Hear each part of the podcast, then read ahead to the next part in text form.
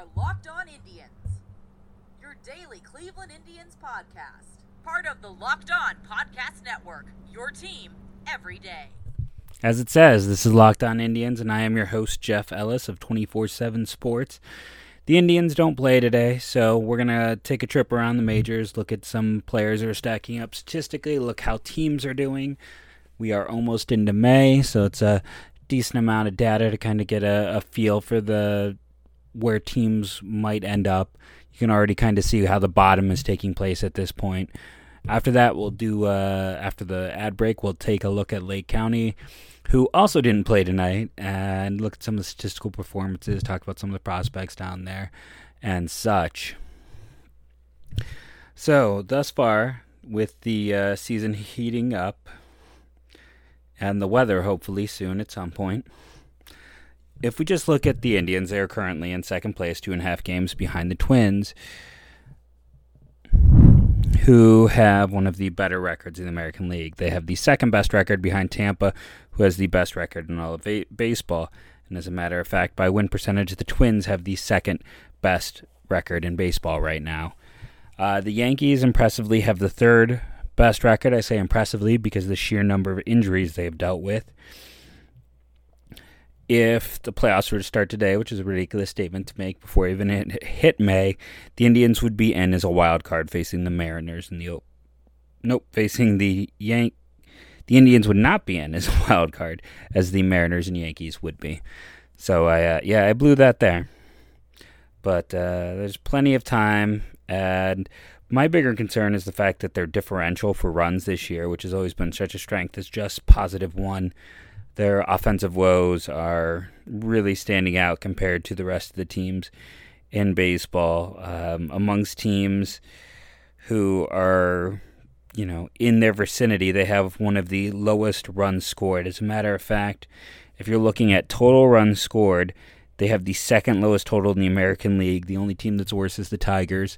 And remember from a few weeks ago, we point out the Tigers were a uh, the most futile offense.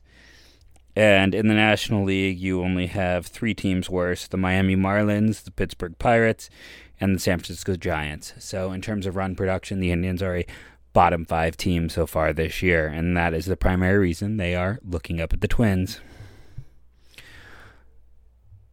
I've been spending a lot of time on the Major League Baseball draft, and what's kind of interesting is amongst the teams who have a top 10 pick due to record, uh, I say due to record because the Braves have a top 10 pick after failing to sign their pick a year ago, Carter Stewart. All of those teams are uh, currently with below 500 records, except for the Texas Rangers. And the teams that are performing the worst in baseball right now the Kansas City Royals, the Baltimore Orioles, the San Francisco Giants, and the big stinker, the Miami Marlins, are all teams picking extremely high in the draft in June and look like they will be picking high in the draft next June as well, or in two Junes, I guess. So those teams are all scuffling, which is good for the Indians because uh, tomorrow they face the Marlins in another two game series, and hopefully instead of a split, they'll get a win in both games. The Marlins have just eight wins this year across 28 games. These should be gimmies. They have the worst offense in baseball, and their pitching is all right. They have a negative 58 run differential, which is not as bad as Baltimore, but uh, is worse than everyone else. So, this upcoming series starting tomorrow is a good chance for the Indians to pick up two games. Now we've talked about the standings. I thought it'd be interesting to look at your MLB leaders. Well, let's just stick to the AL. It's a little bit easier. I never thought I'd see a day where Tim Anderson was leading the uh, American League in batting average. There's always been questions about his hit tool, so it was uh, shocking to see him there. I doubt that's going to stay there, but uh, good for Tim Anderson. It's a really interesting list when you look down it, when you have names like Elvis Andrus at two, Trey Mancini, Hunter Dozier. Uh, how about Shin-Soo Choo at eighth? Brian Goodwin at nine. Yoan Moncada, another one whose hit tool was the question at 10.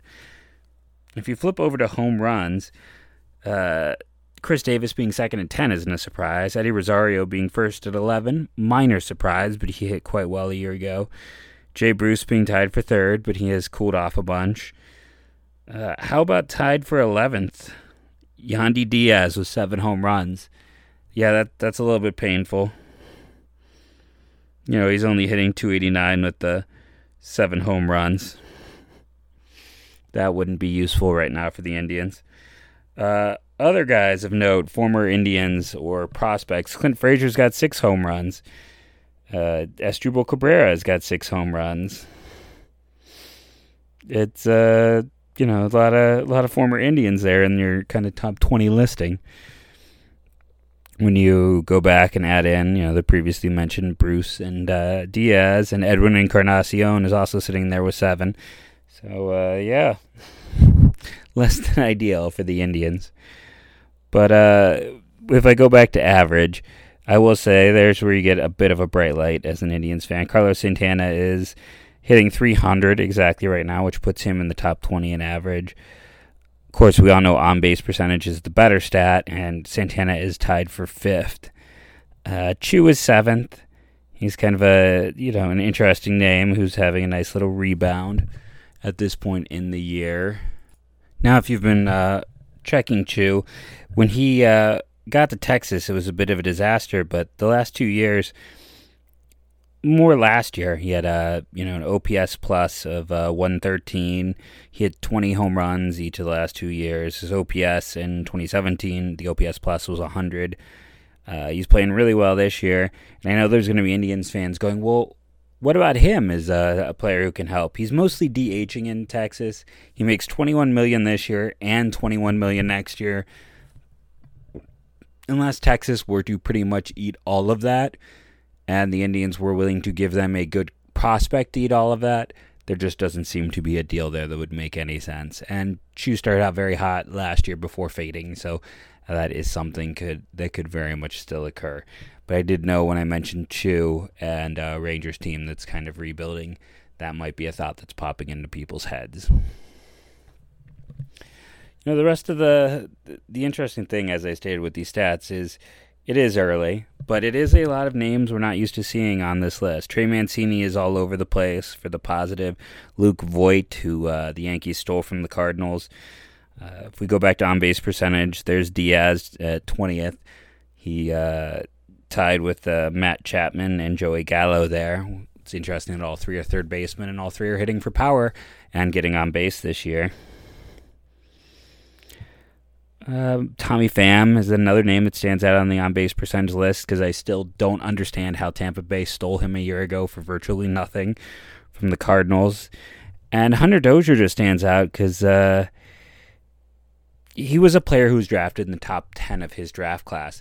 And he was drafted in the top 10 of his ca- draft class as a underslot signing.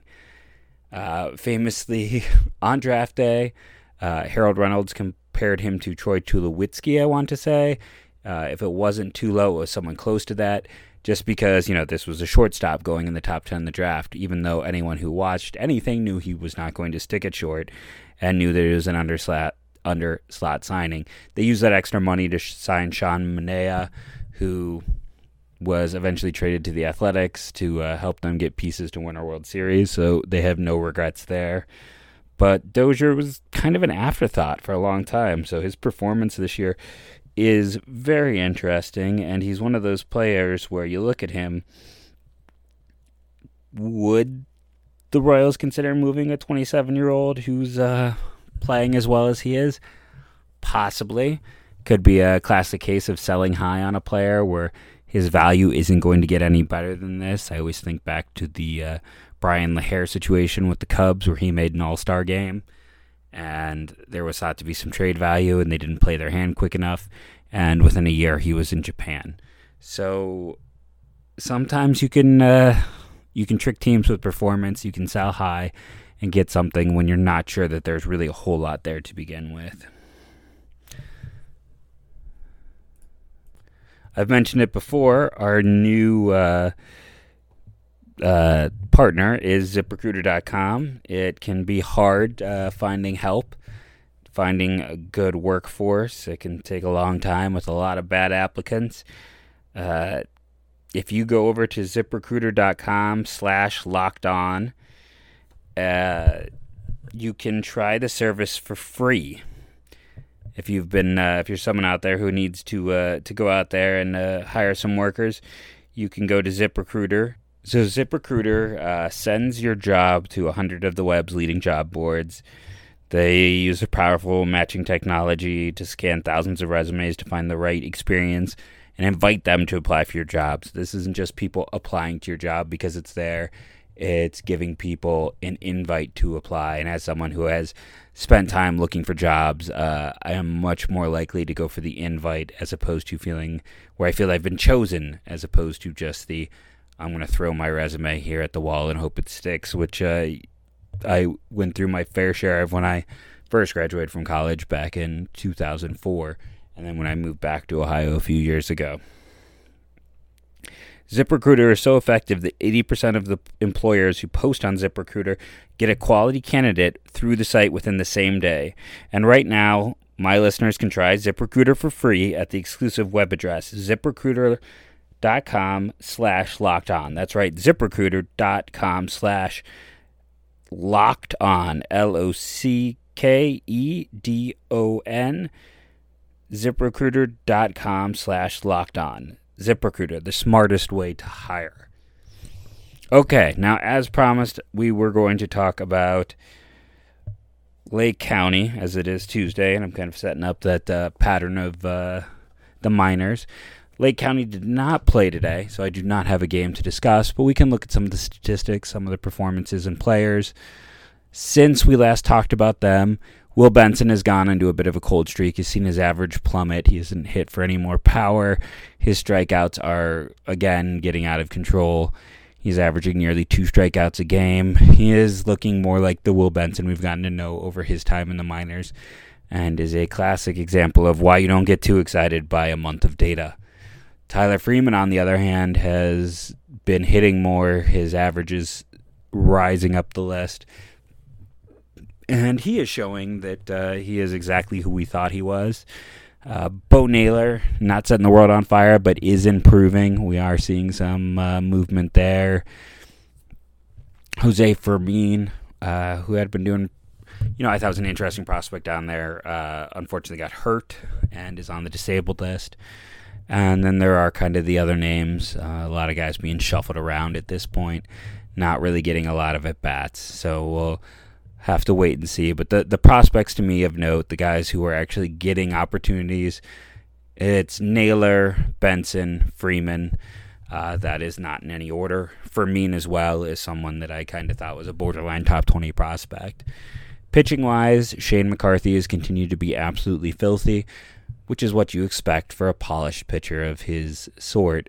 I never have quite gotten the Indians' reluctance to put push these college players. Um, you know, the McCarthys and the Morgans are relatively low upside. They're not going to really add much.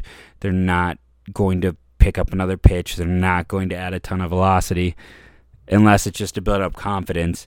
It just always struck me as odd to have these guys sitting there in the lower levels when they just utterly dominate it and they're obviously not being challenged. I I don't know. I, I don't get it at all. Uh, the other prospects know uh, Luis Oviedo is probably the biggest pitching prospect on there, and he is still continuing to struggle. He is walking guys. He's not missing bats. It's he looks like a complete opposite of a year ago.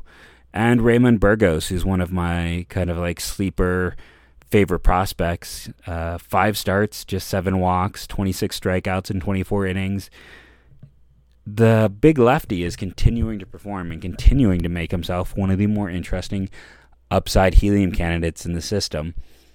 Uh, I think most people would have expected those numbers to be Oviedo's after what he did last year, Mahoning Valley, but it's Burgos who I feel like is stealing the show just because of the chance for ceiling. McCarthy might have the lower ERA and is going more uh, innings per outing, but when you look right now at this point, uh, Burgos and McCarthy, Burgos has had one more start and he's pitched 2.1 more innings. He has four more strikeouts and one less walk. So while McCarthy's ERA is just a hair over two, which you know, we all get distracted by ERAs. Um, if you're of a certain age, that was like the primary way I was taught to judge a pitcher, along with pitcher wins. And while I know pitcher wins are worthless, I still tend to look at ERA first, just as a, a nat, nat ugh, just as a matter of habit. But Burgos is out pitching McCarthy uh, by a lot of ways you could look at it. Now, it's not a perfect comparison. I mean, McCarthy's only giving up 12 hits.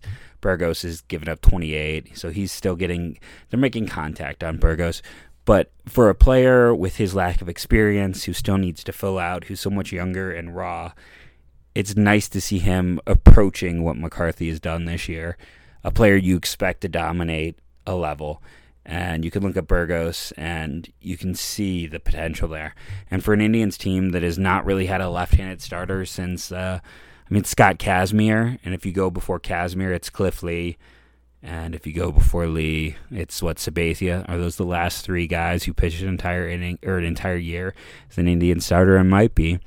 Uh, it's nice to see Burgos as a, a lefty performing. You know, Sam Hentges, we talked about, is the top left-handed pitching prospect in system, but he's had his struggles this year. So uh, yeah, Ramon, Raymond Burgos, keep your eye on him.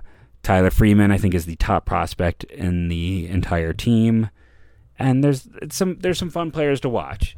Uh, it is sad to see Benson returning to be Will Benson.